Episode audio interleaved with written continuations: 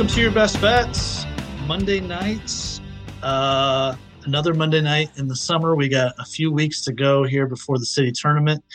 Uh, we're kind of kind of getting into that that a time of the year where you can kind of feel in the air. We're past the Fourth of July, midpoint of the summer, so we're kind of in countdown to city tournament mode here in Fort Wayne. So joining me tonight, Zach Fitzgerald, a man that was uh, uh scheduled to play a tournament over the weekend but did not. So he's only three of uh, us, only one of the three of us that actually had that happen to him. Zach, it was unfortunate you weren't able to play in the Three Rivers tournament this weekend, but you're still here tonight. Yeah, um, I had entered, I think, on Thursday around the deadline, and I had sent Trent a message just saying, "Hey, I need an early tee time because I have plans around three o'clock." And then, you know, I had a nine eighteen tee time, which, you know, let's say a four and a half hour round that probably gets me done two thirty ish, and then gets me to where I need to be. And then the rain hit, and there's an hour delay, and I just it was kind of something that I had to get to. So uh, it was unfortunate, but hey, tournament still went on. Absolutely. Uh, Johnny Strouser is here. Um, Johnny, how are you? Um, you know, you before you came before we went live, you just mentioned you had a long, hard day of doing yard work. So I'm glad you were able to make it. Thank you. Yeah, you know, after working a 80 some hour week, seven days in a row, and missing out on that golf tournament and seeing all the rain come crashing down, um, you know, I'm not sure. They always say a, a a bad day on the golf course is better than a good day at work. And uh, i think i would have even preferred to be uh, be playing in the rain and in the elements and everything like that. So fortunately i couldn't play because of a work commitment but uh, i'm looking forward to talking about some local golf. And uh, you're right. City's coming up soon man. And uh, I, i'm very very excited and can't wait uh, can't wait till that gets here I was just telling Zach bef- before we went live. I just finished a gauntlet of youth baseball from April until now. Both my boys were playing. Um, I think I had 37 games from the start of May till tonight, and we've kind of finished that. Lost in the championship game. Um, really controversial in our league. A travel team was allowed to play in our our league sparingly through the regular season, and they allowed them entry into the postseason tournament. And uh, you know they took us out in the, best of three series. So I'm not sure why that happens, but um, parents weren't real thrilled with it. Um, the, when the adults get involved, it gets kind of ugly, uh, usually in youth sports. But uh, wrap up a good season at Wallen and uh, it sounds like I might be doing fall ball there as well. So I might get like a month break, and we'll be back uh, playing Wallen oh. baseball for for a couple more months. So um, you guys can live vicariously through me. I'm sure you're jealous of that for sure. That sounds like a real full schedule there. Jesus, we youth sports we're we're we got a heavy load here. So they let a team that is a travel team play in uh, the league that did not play a regular regular season schedule, just an intermittent regular season schedule. So they allowed the team, yeah, the travel team. We played. They didn't play a full regular season. They they we played them a couple times to fill the schedule, which I had no problem with. Mm-hmm. Um, but then they introduced the postseason tournament early last week, and they they showed them to be in the bracket, and people lost their minds in our um, our, our parent chat and because we knew we didn't have a chance to, to beat them in the tournament which is unfortunate. And the kids kind of knew it too. So they didn't they, they didn't lose a game in our regular season league and they just kind of i mean they just rampaged through the tournament unfortunately. I think we lost like 21 to 4 tonight. Um, kind of tough seeing out there. I think it was 7 to 2 friday nights we were, we were pretty close. But tonight we're going to talk about the battle of the bends uh, over the weekend. Um, Nick Ihrie wins uh, for the first time on either tour, um, Fort Wayne Golf Association Tour or the Three Rivers Tour, beats uh, Chris Schweitzer by a shot uh, with a 72. Uh, Bailey Marquardt, who was on the show a few weeks ago, finished third. Um, beats a pretty solid field out there at Riverbend. Um, so congratulations, Nick Ihrie. who is joining us now, and I'm going to bring him in here. Nick, welcome to the show. I'm um, glad you're able to make it. Congrats on the big win this past weekend at Riverbends. Um, any big celebration take place after that? Uh, the big celebration was spending time with my wife, and uh, I got to build our new crib and stroller and high chair. So we are eight months pregnant, We're expecting our first here the week after City. So a lot of big things happening. Congrats on that. That's awesome. I, I did I did see that via social media. So congrats to you guys. Exciting time. Well, that, I mean, that, no, no, there's no better way to celebrate than trying to look up instructions of how to put together like a crib or something like yeah. that, strollers, that kind of stuff. That that stuff is a nightmare. Um, so you you win with a 72. You beat Chris Schweitzer by one. Um, yeah. You know, I your scorecard, but we don't have that information from the Three Rivers Tour. Um, yeah. But tell us, tell us about your day. You know, kind of how everything um, wound up the way it did. Well, at Riverbend, you know, there's not a range to warm up on, so your first swing is, I feel like, always can go anywhere. So I I started aiming it out in the middle of nine because I know that's safe. And I, the first swing was pretty easy and gentle, and I finished a little early, and I hit like a 50 yard hook around the power lines into the left side of the fairway on one. And it was a good miss, but uh, I'll take it. And I hit that, hit it onto the green, and and the green was still pretty wet because it just stopped raining. And when I putted that first putt on one, kind of rooster tailed with a little bit of dew and water on it because they hadn't quite dried out yet. And my putt was the one green was a lot slower than what the practice green was because there was probably 20 or 30 of us on the practice green putting. So that was pretty dry from everybody putting. And I was pretty surprised by that. And then hole two, hit a slice around the trees, hit it up short of the green, hit it onto the green about 15 feet, and I four putt because mm-hmm. two, did dry out. And I hit my first one about four feet by the hole. And if I would have marked it, I would have been in somebody's way. I'm like, I'll just tap in. So I tapped in, burnt the edge, picked up speed, and I was about four feet away again. I was like, oh, okay. So then I marked it. They both finished out, and I missed the next one. I just thought I was going to break, and it didn't. So a four putt. So I started off with a par and then a double after mm-hmm. getting to the green regulation, and then so I'm I'm pretty upset. I'm like, this is not how I wanted the day to go. And two is one of the easiest greens out there. So I can't blame Riverbend or the greens or unplayable conditions. I just got a little aggressive and a little absent minded. And then hole three, I hit a big draw over the pond and I hit the pine tree over the pond and it kicked me out left. And I had like 65 yards in and I hit a flop lob wedge over the tree in the bunker on the left side because the pin was front left and a one hopped in for eagle. So, oh, wow up and down. Uh, you know, you, you win some, you lose some. And so then I was like, okay, you know, I'm starting to feel good again after I got pretty upset. Uh, hit driver on four, uh, cut into the over the trees, and it was right side of the green. Pin was back right. Uh, I was kind of in a tough situation, so I kind of chipped it and it ran across the green, chipped it again, close to the hole, tapped in par. And then the par threes, I played the par threes terribly. I the pin was back right on five. I ripped it off the front with my pitching wedge and had a very, very long putt from the fringe. And then six, I ended up parring that one. Six, I like toe bladed my nine iron into the trees on the right, and they saved me from going in the water. And then I chipped back on the green and made par there. Uh, seven, I made par eight, I made par. Nine, I made par. And then 10, I again like toe bladed a three wood, if you want to call it that, just blocked it. I was like 10 yards away from 14 green, mm. way outright.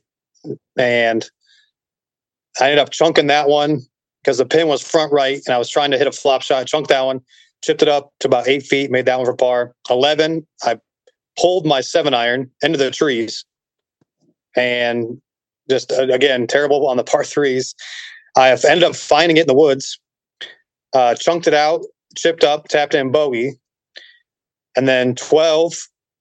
I hit it dead straight through the corner into fourteen, had to punch under the trees, but I caught another tree, punch again, chipped up, tapped in bogey.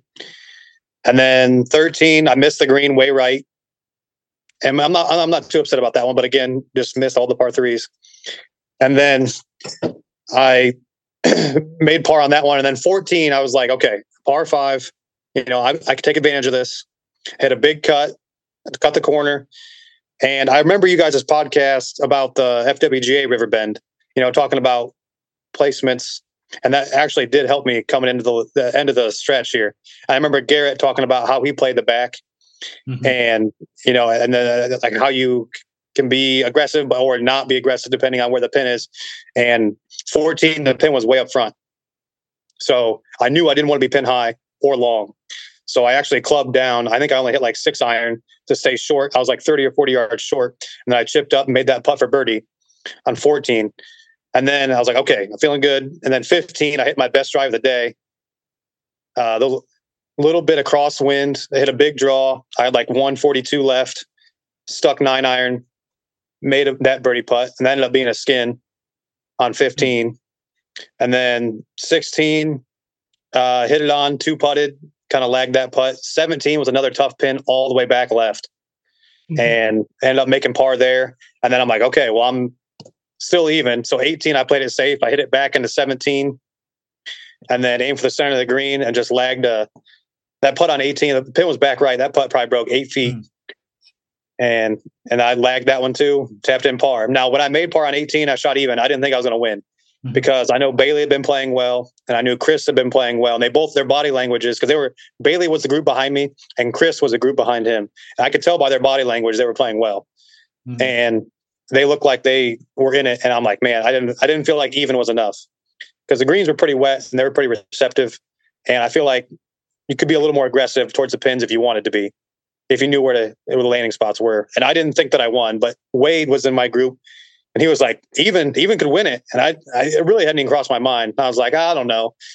I was like, there's I'm like, they got the college kids behind us and the Riverbend members behind them. I was like, that's probably not.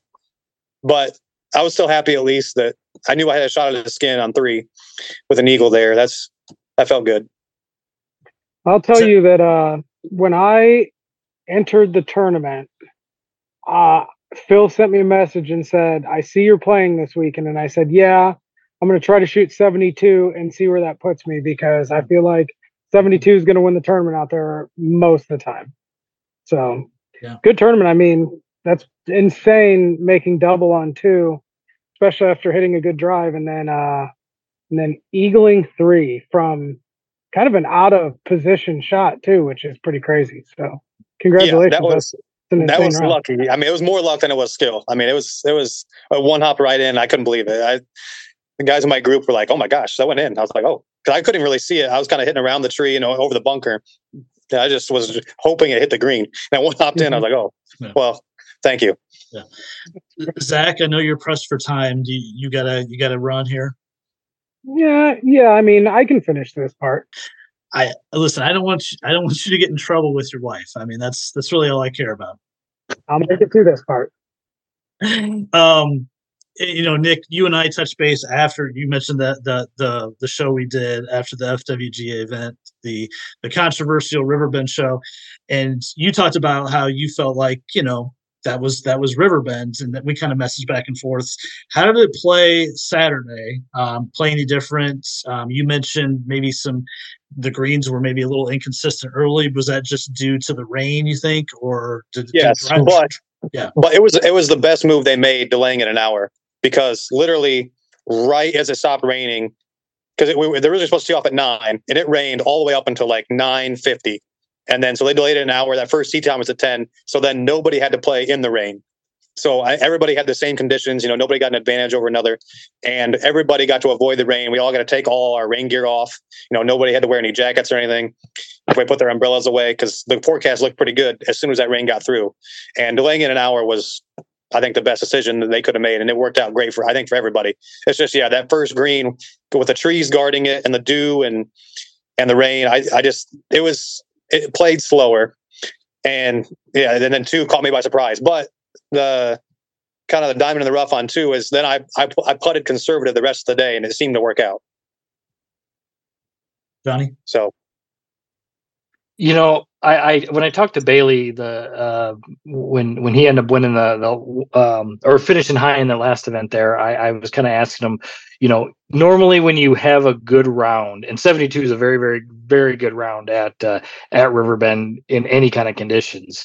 Um, was there a point during the during the round, like a certain hole, or after you hit a certain golf shot, maybe on the front nine or at the turn or whatever, where you're like, you know what i'm gonna i'm gonna shoot a good score today was there was there a, a certain moment or was it more of just good play just kind of hanging on the whole time uh, i would say my tee shot on 14 because i like i said I, one, one 14 means you're done with the par threes and those are always my kryptonite hmm.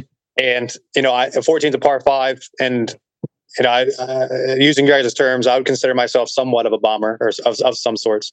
Now, I've been working hard on in- increasing my swing speed and distance. So I think that's the one advantage I have in the field. And I know par fives are when I need to capitalize because it seems like most of the time I make bogeys on par three. So I got to make up for it somehow.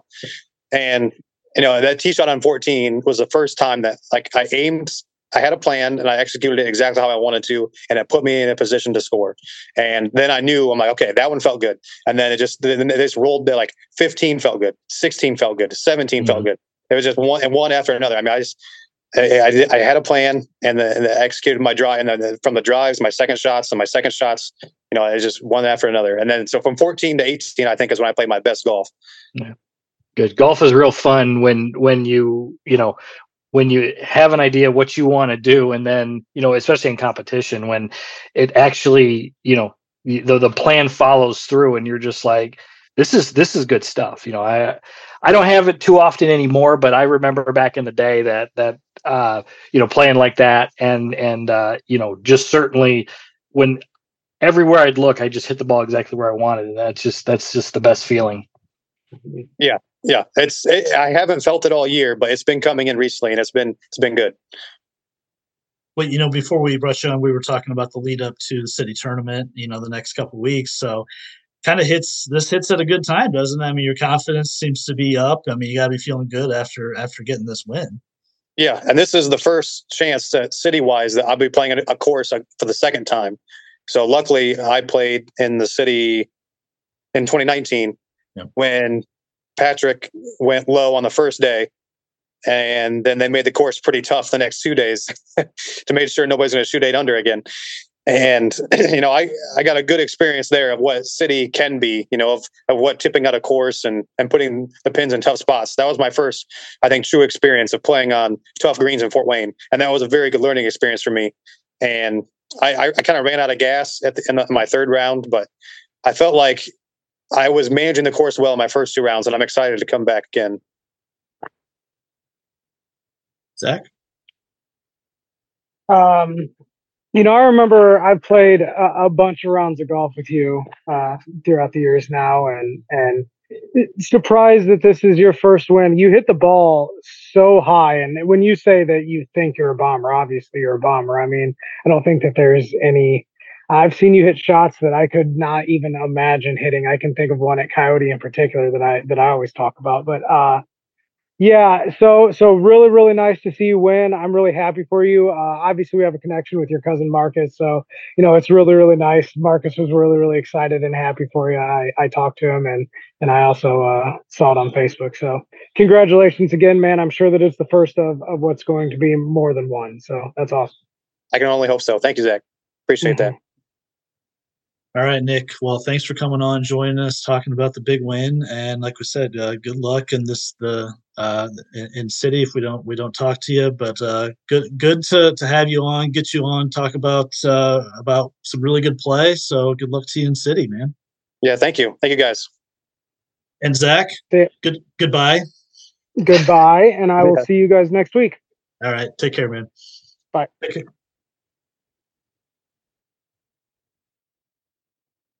All right. We went from four to two very quickly wow. there. Yeah. Wow. And okay. next up, and next up, Pat Fitzgerald is joining us up. No. Come on, why you got to do that? I just, just felt right. I don't really have a punchline after that, but I just wanted to throw in Pat Fitzgerald somewhere. I like Pat Fitzgerald. I, like I did too. I, I, I- listen. He's, He's, perfect gonna, for that program. He's going to bounce back. He'll. I mean, he's been rumored for NFL jobs for ten years, Yeah. so it's going to happen. Um. All right, so we got a transition. Um, thanks, Nick Ihrie, for coming on. Uh, congrats to him. Very cool. Seemed very excited. Um, thanks, Zach, for making his cameo tonight. So, uh, you and I are gonna well, we're gonna do a little bit of a debrief of the John Deere Classic and maybe a little Ryder Cup talk, and we'll do a little Scottish Open, and we're gonna be in and out of here quick. Um, uh, you know, I like the John Deere Classic a lot. I think it's one of those those smaller events that's well run. I think it's well done. You it has its very specific niche and it's kind of just a fun tournament to watch because you kind of know what to expect going in. And um, it kind of turned out that way. I did not see any of Sunday. I, saw a lot of Saturday. I did not see a Sunday. I was I was preoccupied. This is one of those few events I did not see a, a, a literal shot on Sunday, but Sepp Straka just doing what he does, which is once every 12 or 14 events, he just kind of pops up and he is kind of unstoppable. This the really low floor, high ceiling, major variance kind of player. Um, I mean, probably should have shot 59. um, but wins with a with a, with a final round 62 and uh really kind of made it look easy out there. I, I went back and watched his highlights, and man, when that dude gets his irons going, and that putter is kind of a lethal combination, isn't it? Yeah, I mean, Sepp is he is that guy that uh, that that really, really, really low floor because he'll go missing now. You know, maybe next year he might go most of the year without you know scaring uh, scaring a victory there. But uh, he was you know good player um, in college before college as well. Went to the University of Georgia, um, and what, is this now his second win or his third? Yep. Second. Now he- second he- win, and he almost won the playoff event. Yeah. So with Zalatoris, yeah, yeah, yeah. So yeah, can get his irons going and just knocks the pin out. And you know when that's not going, usually the rest of his game kind of suffers. But he was he played pretty good after the first day. Shot first round two or par seventy three, and had to shoot sixty three the on Friday just to make the cut, and just kind of rolled and played played good Saturday and was unbelievable on Sunday. Like he wasn't even on my radar. I didn't know that he was even playing in the event Yeah. um, on Sunday. So I'm, I get into work, and I know we we talked a little bit Sunday morning. Was just trying to figure out putting ourselves in position because we liked a lot of guys that were out there. You know, with Adam Schenk and uh, uh, Alex Smalley was up there. Brendon Todd's uh, you know solid player. Chris Kirk was in there. Cam Mhm. Young was leading it after two days, but Sepp Straka just went nuts. And I'm going to bring up his scorecard here. Um, Yeah. dude should have shot 58. I mean, yeah, because he birdies, he was like- he birdies fourteen He was a- or fifteen, right? He, he birdied the short par four. So he goes- Yeah, go ahead. Yes, yeah. So yeah, he he goes out in 28, seven under par 28, pars the par 5 10th hole, and then runs the table for the next four. Birdies 11, 12, 13, and 14. And then he's got 17 out there still, a par five. Um, and 16 was, you know, just an okay, whatever. And so he, he pars those holes and then um inexplicably hits a good drive on 18 and pulls it left into the water. Um, and then just kind of, you know, limps it in and makes double, shoots a 62. Like, you know, they always say those those like worst 62 I've ever seen. It's kind of, Yeah, you know, I mean, he played Yeah. unreal the first uh the first 14 holes and and he was all he needed one, one more birdie for uh for 59 there and then you know obviously it didn't end up converting but you know he, he is a good player he's one of those guys know we we we joke about certain dudes like he's like you know like Robert Streb is just a nothing burger for Yeah. you know 25 ends during the season and then he'll finish second or he'll win in the fall series right. and ends up retaining his card. You know, it's just just one of those things. But Sepp is a guy. After he won that event at one Honda, he beat uh, uh, Shane Lowry there. I I was really impressed. I like how he drives the ball. I like his irons, and I, I like his putting. But the thing is, just with him, and he makes it real tough to bet is it's just nothing. It's just missing cuts. It's not his floor isn't top 40. It's it's you know 115th place, you know, type of thing. But you know, yeah. I mean, this could propel him, you know, for the Ryder Cup team and playing good golf. And we'll see. Yeah, there's certain guys like if you want to bet Scotty Scheffler top 20 every event, you you you know you're probably going to get that a lot, you know, at least especially the last year. Um, is not one of those guys you would bet in those top 10, 20 markets. You you really only you would just bet Sepp Straka to win outright. Yep. I mean, I mean, because he's either going to be in contention to win or he's going to miss the cut. And I, I kind of I kind of like that about him. I mean, he's he's literally all or nothing. We mentioned how he just showed up out of nowhere, almost beat Zalatoris in the playoff event. I think it was Spieth's win uh, at uh, Hilton Head last year when he almost won that as well. Oh but, yeah. But there's not like he won't have this run of like seventh, 14th, 25th in a row. It'll be like MC, MC third, uh, MC, MC, MC, you know, second. It, it's it's really an interesting thing. When we talk about the Ryder Cup uh, for the European team, and you know, I, I kind of wanted to not we don't necessarily have to get too deep into the weeds with with breaking down their team, but we've we've talked about how there's there's a certain set of guys that we know are going to be on that team. We're talking about Rory, Rahm, Hovland, Hatton, Fitzpatrick, Fleetwood, Lowry. That's seven. Did I say Hatton? Yeah, that's 7 mm-hmm. Um, I think we can probably expect a guy like Justin Rose to receive a captain's pick because of his solid play. Um, but there's there's a lot of question marks. There's it's kind of wide open beyond that. You know, Rasmus Højgaard he won a tournament, the Euro tournament over the the weekend, but largely he hasn't been playing great before that. His his brother's also in there, uh, Adrian Meronk, um, Robert McIntyre, but and then of course our guy Ludvig, right? Um, maybe maybe the biggest question mark, but to me, I think he should be on that team because you're not only getting him experience, you know, for for this year, it's it helps kind of propel him forward in future years. He's kind of the Scotty Scheffler of this team, maybe less accomplished. Um, what Scheffler was a couple years ago, but Straka, I mean, it can be good and bad for the Ryder Cup, right? Like we talked about this, this just major variance he has. He either has it and he plays like a top ten player, or he's outside of like a top two hundred player. Um, you know, maybe for the Ryder Cup, that's that's kind of what you want. Um, you know, if he's having one of those off weeks, maybe you just hide him and you play him in singles, or if he's on, you know, you can play him four times. I don't know. I mean, is that the guy you kind of want for the Ryder Cup, especially with this European team where you know you kind of need those high floor guys, or I'm sorry, high ceiling guys?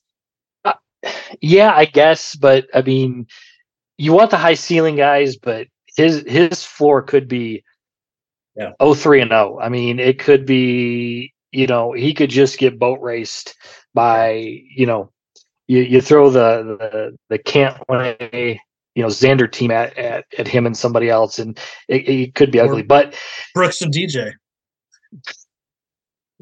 Well, one of those guys is going to be on the team, yeah. and DJ's not. But um, uh, no, I there's a you know you've got the the uh, the few stalwarts, and then you've got the aging vets who basically have went to LIV, and really their play hasn't warranted you know being selected.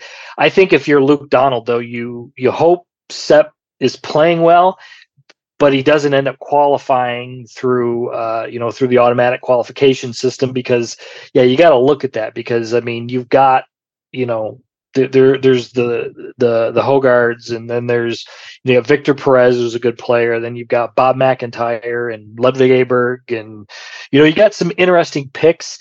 He wouldn't he would definitely not be the worst because yeah you you you catch him and he gets the right if he's teamed up the with the right person I mean you know, and and playing pretty well. Um, I don't I don't mind him at all, but you know, you look at like his major championship record, it's just not not yeah. anything at all. So it's like, well, once you get to the hardest of the hard golf courses and and everything like that, is it really is it really a good pick? So for for my in my opinion, like even right now with a, as well as he's playing, there would be there'd be 12 other guys, I think, and I don't know who those 12 European guys are, but there'd be 12 other guys that I would I could probably pick ahead of Sepp Straka. Okay. Okay. So you're you're not a huge Sepp Straka for the Ryder Cup guy, This- at least for the year. No, I just that that floor man, you just yeah, he's a liability, and and that's you can't have you, you against this against this United States team. You can't have guys that you have to truly hide. And if he, you know, it, it's just always weird though because lately these European teams have been paired up weird. Like Padraig Harrington, just I think he did. I think he did that team a disservice in Whistling Straits on, on how he paired him up. But um, you know, having a guy like Straka, you know, I just, I, I, I just don't, I just don't feel it. I, I, I was looking at the, the the Europe. They have the European points list and the world points list. Uh, right now, if it, if qualifying ended today, Yannik Paul would be in the he would be an automatic automatic qualifier. But yeah, you mentioned like Victor Perez. I think he's I think he's a really solid player, and I think he's a probably a better player than Straka. Meronk's had a great year. I think he's going to be on this team. I still think, like I said, I think you got to put Ludvig on. Some guy like you know, guy like Aaron Rai, Alex Noren, Yep. Petrie. I mean, so there there are some options. I don't, you know, I'm not I'm not worried about any of those guys from an American standpoint of having to face, you know, oh oh God, I gotta I gotta face the team of Adrian Meronk and Alex Noren. I mean, that's that's not gonna scare anyone for sure. Um, but we'll, you know, just just to kind of keep everyone abreast of what's what's going on, that that European team has a lot of uh, you know, a lot of gaps here to fill the last couple months before leading up to the Ryder Cup. And, and not, you know, the American team I think is a little more solid. There might be one or two question marks of how they're going to fill that team. Um, speaking of that and the John Deere Classic, what do we what do we make of Cameron Young at this point? Are we are we to the point where we're like, all right, I'm kind of getting bothered by him not winning an event when he was a 36 hole leader and a very weak field um, like he was this week. And it's largely, it's not been a great season for him. Um, are we are we worried about Cameron Young, or are we just kind of in a holding pattern? I, think we're definitely in a holding pattern. I still love his golf game. I, I love his, uh, what, you know, looks like what his mental makeup is at, at these events. And it's just one of those things that, you know, this is only his second year on, on the PGA tour, right?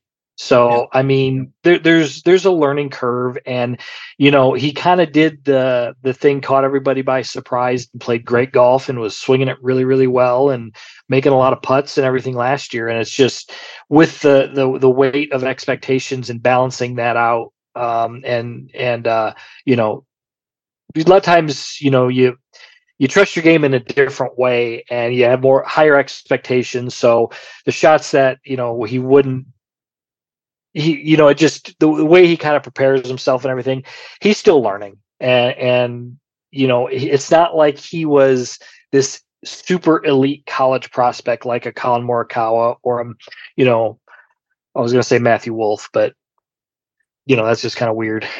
Oh, jeez. but I didn't even think about What- that till. Was- Well, he's wasted talent. Holy Jesus! Brooks just body bags him. How, Uh, did, anyways. how, how did Wolff Huh? do this weekend in the LIV event? Did Wolff play well? Do we know? Don't know. They they didn't show the thing live. I actually was very interested in watching the event live because I did kind of want to see it in the morning. But the CW was playing Blackish um, marathon there It's good. Saturday and summer. Yeah, it's, it's, It, it- it's more recent than like Charmed. You know. Yes, true, true. But anyways, back to back to uh, uh Cam Young. I, I'm I'm not worried about him now. Would would he be like a top guy uh, right right now that I would pick for the Ryder Cup team? There'd be definite pause for that. Um, but I just think, like I said, it's just guys have off years, and just where something doesn't quite click, or he's just not seeing lines on the putts, and maybe just something is slightly off. I think he's that good that it's just figuring out something and and getting it going and then I, i'm not worried i think he'll win two three four multiple pga tour events you know as he as he kind of gets more comfortable and gets older Yeah, it is. It is funny. You, you mentioned last year versus this year. I think obviously the weight of expectation is there now. Um, it seems, and I haven't looked at his stats. It seems like less putts are dropping, you know, in that like eight to 14 foot range, and as, that's probably the difference. I don't think his irons maybe are as crisp. He's hitting as close as he did last year. I, I think um, we know his elite skill is driving the golf ball, one of the elite drivers in the world.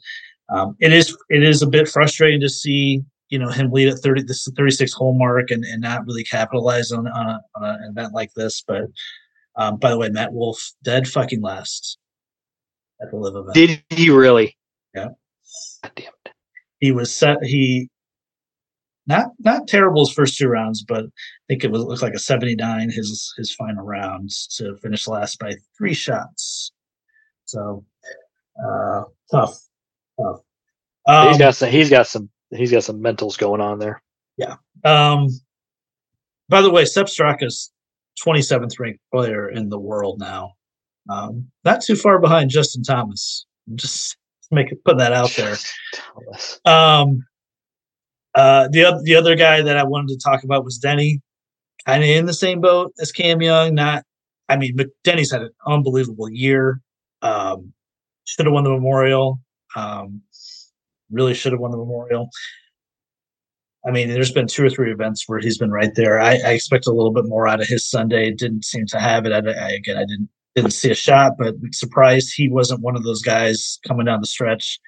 Um, so, and, and Denny's, I think, on the on the outskirts of discussion of the Ryder Cup team as well. I mean, God, can you imagine him in match play with that putter? I mean, that's got to be a consideration um, especially the type of course they'll be playing in Rome. I think he's not a terrible course fit. And uh, again, we always talk about match play. Having an elite putter like that is it's just it hits different, doesn't it? Uh, yeah, D- Denny's got no chance at being picked. No Um, He's chance. gonna have no chance. Not that I'm Wow. not saying that he he doesn't he shouldn't, Hmm. but I I kind of underrate him. I think more than than you do. I don't look at his I don't look at really his his stroke gain numbers. I know he's a great putter, and I I feel like I agree. I he should have won there. I really thought he was going to win this week as well at, at John Deere, but.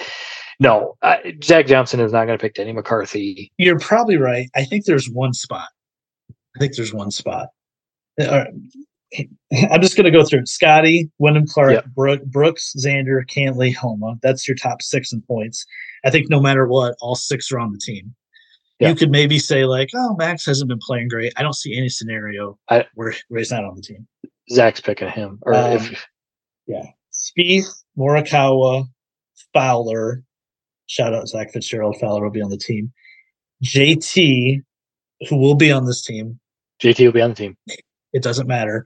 That's 10. I think Keegan is pretty close to automatic. He's seventh in points. He's got two wins this year. Um, I think Keegan is on this team. So that's 11. You're talking about one spot for Cam Young, Sam Burns, Denny McCarthy, Tony Finau. Well, Finau. I didn't. I kind of forgot about Finau. Finau would probably be the inside track for that 12th spot. I would think. I- I mean, I would, uh, yeah, I'd pick Finau. I think he excels at these these competitions and just what he brings to the table, both on and off the golf course. I think he's just he's ideal. Why is I he mean- eight, why is he 18th in points? I don't know. He's won. He won all those events too. He's won- He, I mean, there, it, it's more weighted this year, and he he hasn't. Well, he still won. Yeah, Yeah. that's kind of it's kind of crazy that Kitayama, who's won an event, well, he won an elevated event, and like Will Zalatoris is ahead of him. Yeah, what the fuck is Zalatoris in front of him for? I don't. I don't. I know it's a two mean- year. I know it's a two year scale, but I mean, unless the majors, and, and Finau's has not been good in the major. Finau's not good in any of the majors this year. Like he's won. He's won Right. four four times. I last- agree. I I, I don't. I would okay. take. I mean, Finau at eighteen. But I think, yeah, I think Finau's on the team. So I, I think that's the 12. And I think Burns and Young and Denny are going to be on the outside and, and Dustin Johnson as well. Um, Mhm. uh, anything else from John Deere? No, I, I actually thought that the Open Championship was this week because Oh, it was shit, it always shit. used to be before, and I forget that they have the Scottish Open, and I always liked because they always made this big freaking deal that that the the telecast would that anybody who played in it got the chartered flight out to the United Kingdom and everything. It just made this huge deal about it, but. I, I actually don't mind that event either. I, I watched a little bit of it um, Saturday and Sunday, and I like the golf course, and it's it's always pretty compelling. It was disappointing uh, for a guy who had a lot of win bets on some guys uh, finish in the top ten. That Straka just, like I said, just boat raced everybody and kind of took it out. But you know, it's it's it, that event though. I think is an underrated one. Yeah, I do too. Yeah, I I had Alex Smalley. I felt like he was going to win because his his iron play was just phenomenal over the weekend. But I mean, he didn't he didn't play poorly. He just just got boat raced in the final round. But Yep. Um. Oh, final final. Um. My final take. Ludvig. I think he's going to win in the fall. I think he's going to win a fall event, and I think he's he's close he can't put four rounds together yet. It seems like like he put three really good rounds together this week. Saturday was was was an off round. Um, you know, he put two rounds together at Rocket Mortgage. I, I think Ludvig's going to win sometime in the fall. I still think he's going to be a superstar. Um, yeah, that's my take. He's learning again. And, and and just an FYI about him. Um, these lines we're noticing. I know you've you kind of caught this months ago, and I I've seen it more. Is you kind of got to jump on these next tournament lines like Sunday night. You can't Yeah. wait till Monday because they move so much. Uh, Yeah. We'll talk about a couple that move, but like Aberg though, he he he's getting shorter and shorter odds because I think the odds makers think that he's going to win as well. And he's a little bit, I think, uh, not really that great with the odds and everything. But get him Sunday because the he, he's going to get a lot of the handle um, so, Sunday overnight and Monday morning. So if you're like him, like you said in the fall, which I'll I'll be betting him, uh, get him on as soon as you can. Yeah, it, and, and we'll- talk about more about this this week. But I, I feel like he's a similar number in the Scottish Open as he was for the John Deere, which is kind of crazy because it's such an exponentially better field. Um, he he's 45 this week. I, I think he probably closed around 25 at John Deere, but I think I know he started somewhere around 30 or 35. I, yeah, his his numbers it's it's reflective of of everyone just being on him and they the you know they're they're pricing him that way. You know i think he should be definitely much higher than that. But i think everyone wants to be part of that first win when it ever happens. I don't think it's going to happen at the scottish open but again i, I think it's going to be one of those fall series events with a little bit of a weaker field like a vegas or houston open whatever. Um, but he's got just unbelievable talent and game. I think he'll put it together sometime soon yeah, Scottish Open, not the Open Championship this week. Um, this this is, I think, I think we talked about it in our last two weeks ago. I think this is the last elevated event.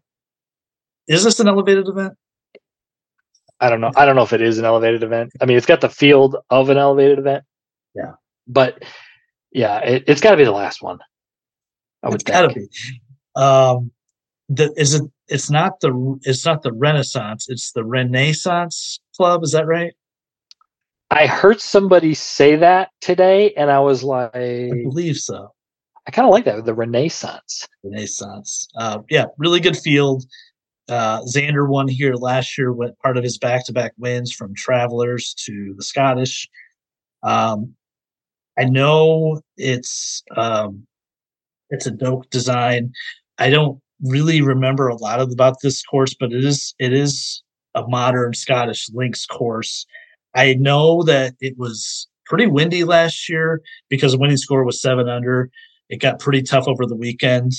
Um, I think it's pretty closely. It's Edinburgh, which I think is pretty close to the the sea um, coastline there. Which, by the way, what's the difference between a sea and an ocean? Do you know? Is there is there? I think a sea is just a larger. It's got to be larger than a lake.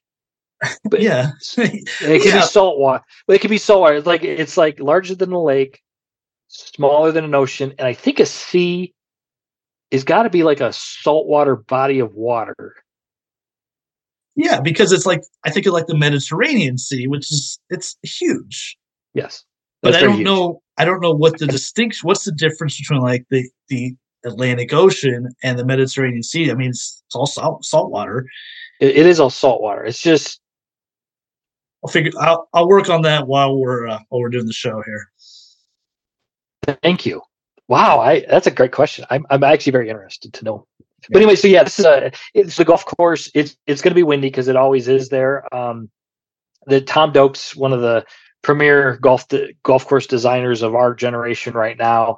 Um, it's got five par threes and three par fives, so that makes it a par seventy, which is kind of interesting. Um, so it still has the the the three there, but uh, um, it, it's going to look like a British Open Open Championship golf course, and on how he designs it, but it's not going to be a true one with all the gorse, all the you know it'll have the long grass and it'll have kind of those those you know weird little pot bunkers and whatnot but uh it's it's pretty cool it's it's a good little warm up for uh, you know, and it's morning golf, which is cool. You know, that'll that'll be fun. But uh, sure. it'll be a good field, and it's not gonna. It's just it's slightly different, but it's just like a good little appetizer for yeah. these open golf courses. I have a I have a, a small quiz for you. Um, last year, there was someone that jumped out to a sizable first round lead with a 61, and afterward they made the I, by the way, I found this out doing some research today on the Scottish Open. Um, he made uh, he was talking to the media and he he was quoted as saying, "It's fun to be an artist out there." Do you remember who said that from last year's Scottish Open? Because it's kind of lived on. Because you would no. not, you would not, you would not make the distinction that this guy is an artist was it Pat Cantlay? It wasn't, but I could see him saying that. Yeah, because um, it was. But I don't know though. He, he's now on LIV. It was the one and only Cameron Tringale, the artist. Fucking the artist. Jesus. Uh, I laughed. I laughed pretty hard when I saw Cam Tringale. He said he, uh, you know, just appreciated being an artist out there. Um, like we said, really good field whether it's an elevated event or not. Um, a lot of guys are over here prepping for the Open. Um, you know, I know of some of the top guys. Rahm's not in the field, but uh, you know, I think it's going to be a really good tournament. And like you said, it's a really nice appetizer for what we got in coming in the last major of the season here. So let's get to the lines. Um, Scotty Scheffler at six and a half to one. Rory McIlroy at seven and a half. Those are the two favorites that have some separation. Cantlay at uh, plus 1200, Xander at plus 1400, Hovland and Rickie Fowler are at 18 to 1, Hatton and Fleetwood at 20, Fitzpatrick at 22, Spieth at 22, Shane Lowry at 30. Those are the uh, folks that are 30 to 1 or under. Any appetite for the top two there, John? I, am praying that first of all that Rory doesn't win this week. I just please mm. do, Rory just play good, get your game going for for Hoylake. Just don't don't win this event. Um, Scotty's a little too short at at plus six fifty. Um, I don't even know if I had a bonus like a maybe plus thousand. I might want to consider something like that. I of the two, I, I lean Scheffler, and I just hope Rory doesn't doesn't win because we've got next week that we've got to worry about. Um, you know, and with that tough field, you know, or excuse me, that strong field, I mean, Scheffler's game seems to fit because of how unreal he's striking the ball. But would you would you take a piece out of that plus six fifty? No, no, but could he win soon based on the way he's playing? Probably. Yeah. Um, again, I think we highlighted he's having maybe the best ball striking season since peak Tiger, uh, like peak peak Tiger shit. Um, and and I mean Tiger was playing against basically plumbers and firemen, right? Um,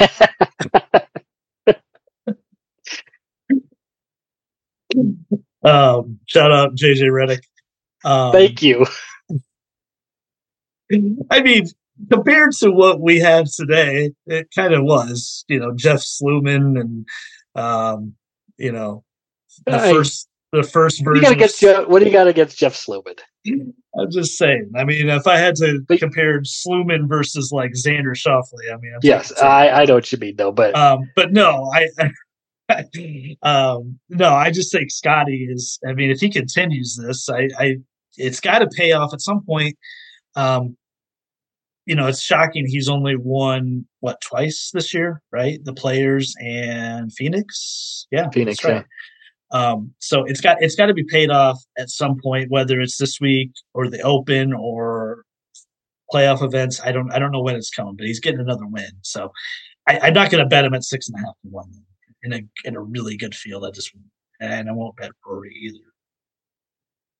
Yeah, I agree there. Um, of those top guys, um, I I don't like the number, but again, I think it's pretty appropriately priced based on how the first two are. Is I I do like Pat Cantlay this mm. week. Um, seems to fit fit the golf course well, and and I think these conditions, you know, he can definitely play play through. And you know, he, he it seems yearly he he'll figure out a time during the season to to really start playing some good golf and his good golf is better than most people's good golf so you know this I think the course kind of fits. I don't I don't dislike it at all. Um, I'll probably still bet him at the 12 to 1. Hopefully I can find a better number, but I think that's about what we're looking there. Another guy I don't hate, although after winning Memorial is Vic Hovland. This mm-hmm. seems like this would be a good uh, a good fit. Um, you know, he's he's not playing in many tournaments, but it, I've seen social media where he's playing a lot of golf still, so he's still in tune. You know, working on his game and everything and you know winning at memorial that, that that's a pretty huge deal there to show that uh, that he can play and, and i think if i had to pick an event uh, a major championship that he would win it would be the open championship so i think his game would translate very very very well to the scottish open there so those are the two um, in the top you know uh, top five or six or whatever that i, I i've got my my eye on yeah i i did half circle Cantlay today because I, I agree with you. Although I did hear this over, maybe it was today. I was um, I was listening to another podcast, uh, golf podcast, and they were kind of making the comparison of is is Patrick Cantlay just Rickie Fowler from years ago? Um, a lot of good finishes. Now I argue that Cantlay's probably a better player now than Fowler was, but it was an interesting way to think about what Cantlay's doing the last couple of years. Um, again, you could argue Cantlay was maybe the best ball striker in the world, like in January, February. His numbers were outstanding. Maybe regressed a little bit, but I still think off the tee, he is so, so good um, this whole season. And um, I think I'm just waiting on that putter to kind of revert back to what we are used to with Cantlay. too many events where I've seen him lose um, strokes putting, which is shocking to me. Um, so I think I think I, am with you on Cantlay. It feels like one of those events that he should he should perform well. Um, I'm going to talk about a guy that I never talk about really, um, but I kind of like the setup for him. He's been pretty consistent with his starts on the PGA Tour this year. Um, I think he is pretty reliable when we're talking about difficult, tough conditions. He's had a win at the API when it's been really, really hard. A couple years ago, um, Tyrrell Hatton. Uh, I never bet Hatton, and I don't know why. Never. Um, but I think if the I think if it gets tougher and it gets windy, and so I might have to look at the forecast. I, I think I trust Hatton to be around on Sunday. Um, and I like the number at 20 2022. It's you know 20 on DraftKings, but you might find it a little bit better on another book. So Hatton, I'm I'm circling as well. I can't believe Rickie Fowler is at 18 to one. Um, I think he was like 18 to one at Rocket Mortgage. Um, a much weaker field. Um, I actually think I actually don't mind him next week. Um, I don't know what the number is going to be on Rick next week, but I'm going to pass on him this week. I also like Jordan Spieth in theory this week as well. Um, I always like him on links golf courses. Um, I think it suits his style of game. He is an artist. Um, he really is an artist. um, so I think this type of golf is always suited to what he does well. So I'm interested in Spieth as well at 22. Although then I saw him with what he was wearing at Wimbledon, and eh, made me feel less good about him.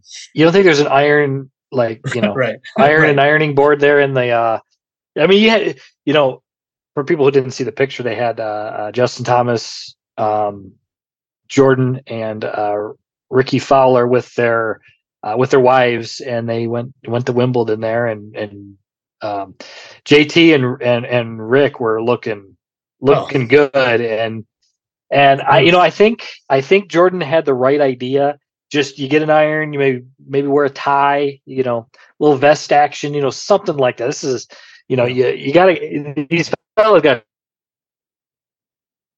talk about this for him. Know, that's what uh, you know, that's what uh, the two Florida guys, um, you know, JT and uh, and Rickie did. But uh, Jordan was definitely left out there, and you know, wearing the sneakers as well. You know, I just yeah, wasn't great. I don't know. Yeah, JT, man, he he looked good. He he looked really good. Uh, 35 to 50. Uh, Wyndham Clark, um, Minwoo Lee at 35, Homa, JT, Justin Rose at 40, Burns at 45, Ludvig at 45, Tom Kim, who I think kind of came busting on the scene at this event last year. He's at 50, Sungjae at 50, Corey Conners at 50. Uh, one guy I, I, had circled in my mind that I liked thinking about this event over the weekend to bet was Minwoo Lee.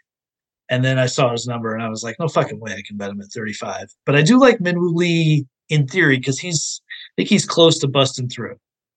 I actually like Minwoo Lee this week and I don't mind the number. I don't think it's I don't think it's as good as it should be, but I don't think a lot of these lines recently with the any of these sports books has been very very good because I think these sports books get cooked with the you know just all the amateur betters and everything like that. So, but as far as playing well, um, yeah, Minwoo Lee, I don't mind him in a top ten or top twenty.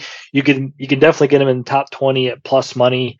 Um, he's he's a guy there. I'm going to bet uh, Ludvig as as well, forty five to one it's just going to be, I think, an auto bet going forward. Like you said, I don't know if I, he'll win. So, like, it might be a 40 1 win bet, and then I might bet him plus 450 as a as a top 10 as well for for insurance there. But, you know, him shooting 63 in the final round and and actually had the the he was at the top of the leaderboard at one point mm-hmm. um, on Sunday. That was a big deal there. So those guys, and then the one I'm I'm kind of liking his Sungjae Im. His yeah. win equity though is just not is not good. Mm-hmm. So maybe I'll look in something in the top ten or top five. But as good of a ball striker as he is, you know, you'd think he'd be able to play in the wind pretty well. Um, yeah, when he's up at fifty there, it's good number. I, I think he's worth at least a nibble. Yeah, he he's been quiet the last couple months. He's been pretty quiet. Um, I assume yes or no, JT at 40. No, he is he's horrible right now. I mean, I hate dude. I mean, he's yeah, he's yeah, terrible. Was, he, was, had one, was, he had one good bad. round at Travelers on Saturday. Um, he, finished, he, finished, top ten at Travelers, though, didn't he? Did he? Yeah, yeah. He, but Detroit was bad. It was very bad. Yeah, Detroit was Detroit was, was bad, bad, but it's just you know May, I mean, who knows? We've got a little slower greens. I just, yeah. it's just, it's just not his year, and that's okay. And you know, you just regroup. You know, after all these events and everything, and and, and but I mean, you can't can't trust them to even make the make the cut. I mean, yeah, you know, it, it's tough. I mean, we've seen it from a lot of these guys where they've gone through a slump. speeds went through it. I, I, guess we just have to accept that Justin Thomas is in a yeah. slump it might just be this whole season. Um, yeah. it, it seems unbelievable because he's been so good and so consistent since 2015, but I think we're there. Um, Yeah, I, I, I. Besides Minwoo Lee, I don't, I don't love love anyone in this in this range at the number they're at. Um, Tom Kim, maybe he's got some good vibes on this course at 50s, semi interesting. I I was looking at Conners earlier today because he came out at 75 to 1 and I almost took him and I didn't. And now I'm pretty regretful because he's already been bid down. I, I don't mind Conners, but I'm not going to bet him. Uh, 50 and above. Um, throw some names out there. Adam Scott's at 55. Alex Smalley from last week, he's at 60. He started over 100 to 1 this morning. Um, he wow. I mean, he finished top 10 in this event last year. So he's been bet down quite a bit. Um, Bob MacIntyre at 90. He was in contention last week at uh, the DP World Tour events. Um, anyone else catch your attention through, um, you know, through these lower odds? I'm, I'm going to bet Rasmus Højgaard. He won last week on the DP World Tour. Um, so he finally break breaks through. I mean, he's such, such a young guy, so it's like not finally, I guess, but uh, you know, just showing his uh, you know his ceiling there by by winning a, a DP World Tour event, and um, you know, it's it, tough to win twice, two weeks in a row. But you know, you look at him in a top ten or top twenty market if you don't like it to win there. But seven, 75 to one's a pretty good number there.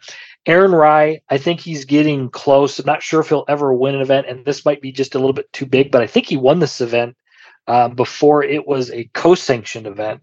So that was what three or four years ago. Mm-hmm. Um, yep. Playing good golf. Do you like him for first round lead. Um, Hmm, He's just good kind call. of an auto bet every week for first round lead. Uh, everybody write that down because he seems to he can he can go deep and he's usually a pretty good starter there. And then also um, Two, gloves. you- two gloves. two gloves, yes, iron covers and everything. So I mean, he's just. But. I mean, Duke, Duke- can play. It's just a matter of him putting seventy-two holes together. He's just not quite there, but he's learning, and and he's he's done it overseas, and and I, I do like him, and I don't mind him at the sixty-five to one number there. Mhm. And then I I I don't like as a win bet, but I think Bob MacIntyre, like you said. Uh, he he probably should have won the event this this week here. Um, he was leading it with like I don't know, there's like six holes to go hit it in in some real tall weeds, end up making double or triple on like the 13th or 14th hole, and just didn't have enough holes left to recover um, after he lost that lead there. So good golf right there. Um, I don't I- 90 to one. I think is pretty appropriate, but you know Yeah. you can get um, uh, plus 750 on a top 10. So um, he's he's a guy that did uh, pop out at me. I like that. And I think I think he's clearly motivated. Uh, that he's got that Ryder Cup Mhm. potential Yes. berth hanging out there. Um, I like Dylan Wu uh, at uh, see at I just had his name and I lost it.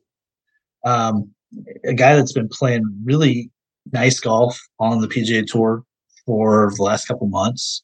He's 300 to 300 to 1 to win, but 20, 20 to 1 to finish in the top 10. So I'm going to take a nibble on Dylan Wu top 10 there. I really like him. He didn't play great at the John Deere. I thought he'd played better, but he was there uh, at the Rocket Mortgage and he's had some really nice finishes. So I Yeah. think that's kind of an absurd number for him.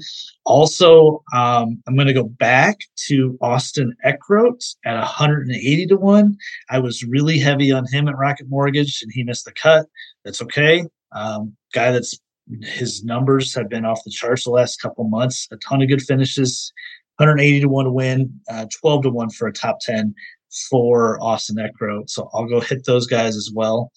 Um, that's going to be my two bombs down the board uh, this week at the Scottish Open. Anything else? I like those.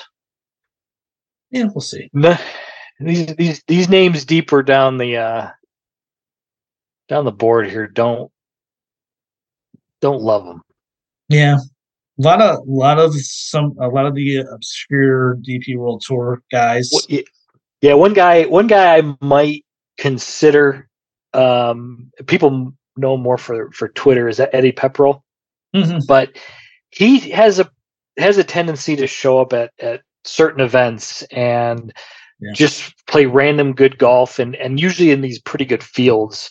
Um, it's like he's one of those. He's like a European tour version of of a guy who just comes out and has a couple good finishes and and secures his card for next year. So he's got a job and and ends up uh, you know doing something like that. So you know.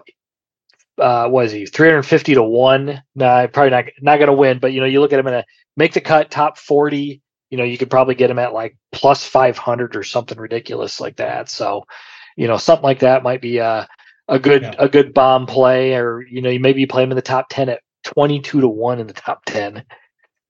I, I, like some of those bomb top 10 plays actually the more we, we look at them uh, another guy that's down there michael kim he's had a really nice season and he's down there at 300 to 1 as well 20 to 1 for a top 10 so I, I i might have fun playing a couple of those top 10s which are you know pretty close to it's you win you win the same amount of money if you do you know bet Tyrrell Hatton at 20 to 1 to win so I, I, I like those plays yeah, you know what they they need to have, and I don't. I'll have to look for the market. Is top finisher with the last name of you? Why you? You mentioned Dylan D- Dylan Dylan Wu. Dylan Wu. We got Kevin Kevin Yu, Dylan Wu, Brandon Wu, and then there's this other guy here. Oh, there's another one. There's another one. Um, where is he at here? He's got a weird first name. Not a weird first name, it's just one I can't pronounce. Ashun Wu. Oh. He's sitting at a thousand to one to win. Oh. So I, I, I think I think Dylan Wu you could get it like plus two hundred top Wu slash you, you know. uh yeah, the, the, they got to create that market. I think clearly they do. Um, I do think if they do, you know, a lot of the books have the nationality bets. Um, uh, I would look at at Ludvig as uh, yeah top Scandinavian, top, top Scandinavian, top Swede. Yeah, yeah, Swede. If you don't, if you don't like uh, Vic Hovland, because I think he's the the other kind of main competition there. But that that was a good one. That's been a good one for a couple weeks now. Even as even if it's juiced to like you know not this event, but even if it's juiced to like minus one twenty or minus one thirty or something, still a good bet. Yeah. All right, Scottish Open should be a good one, and we'll. uh lead into the last major of the year. It's kind of sad, but it's a good two week run. Like you said, a lot of morning golf. There's nothing better than uh, next week, 4 a.m. getting a getting some coffee, getting on Twitter at an insane time in the morning, and just it's just nothing. There's nothing quite like the Open Championship, so I cannot wait for that. Uh, Johnny, thanks for coming on after such a long, arduous day of yard work. Uh, yeah. the, the, dedication is appreciated yeah, these these hands are just torn apart right now. But I I, I do it for the people. You got to take care of those hands the next the next couple weeks. I mean, yeah, yeah, yeah got to soak them or something. I don't know. uh, just don't let Pat Fitzgerald get to him, man. Um, sorry, sorry, Pat. Uh, all right, catch this episode on YouTube. Uh, um, we've put our, our, yeah, our episodes up on YouTube, uh, Spotify, and Apple and we'll have our best bets out for the Scottish Open later in the week. Thanks for listening, and we'll catch you next time.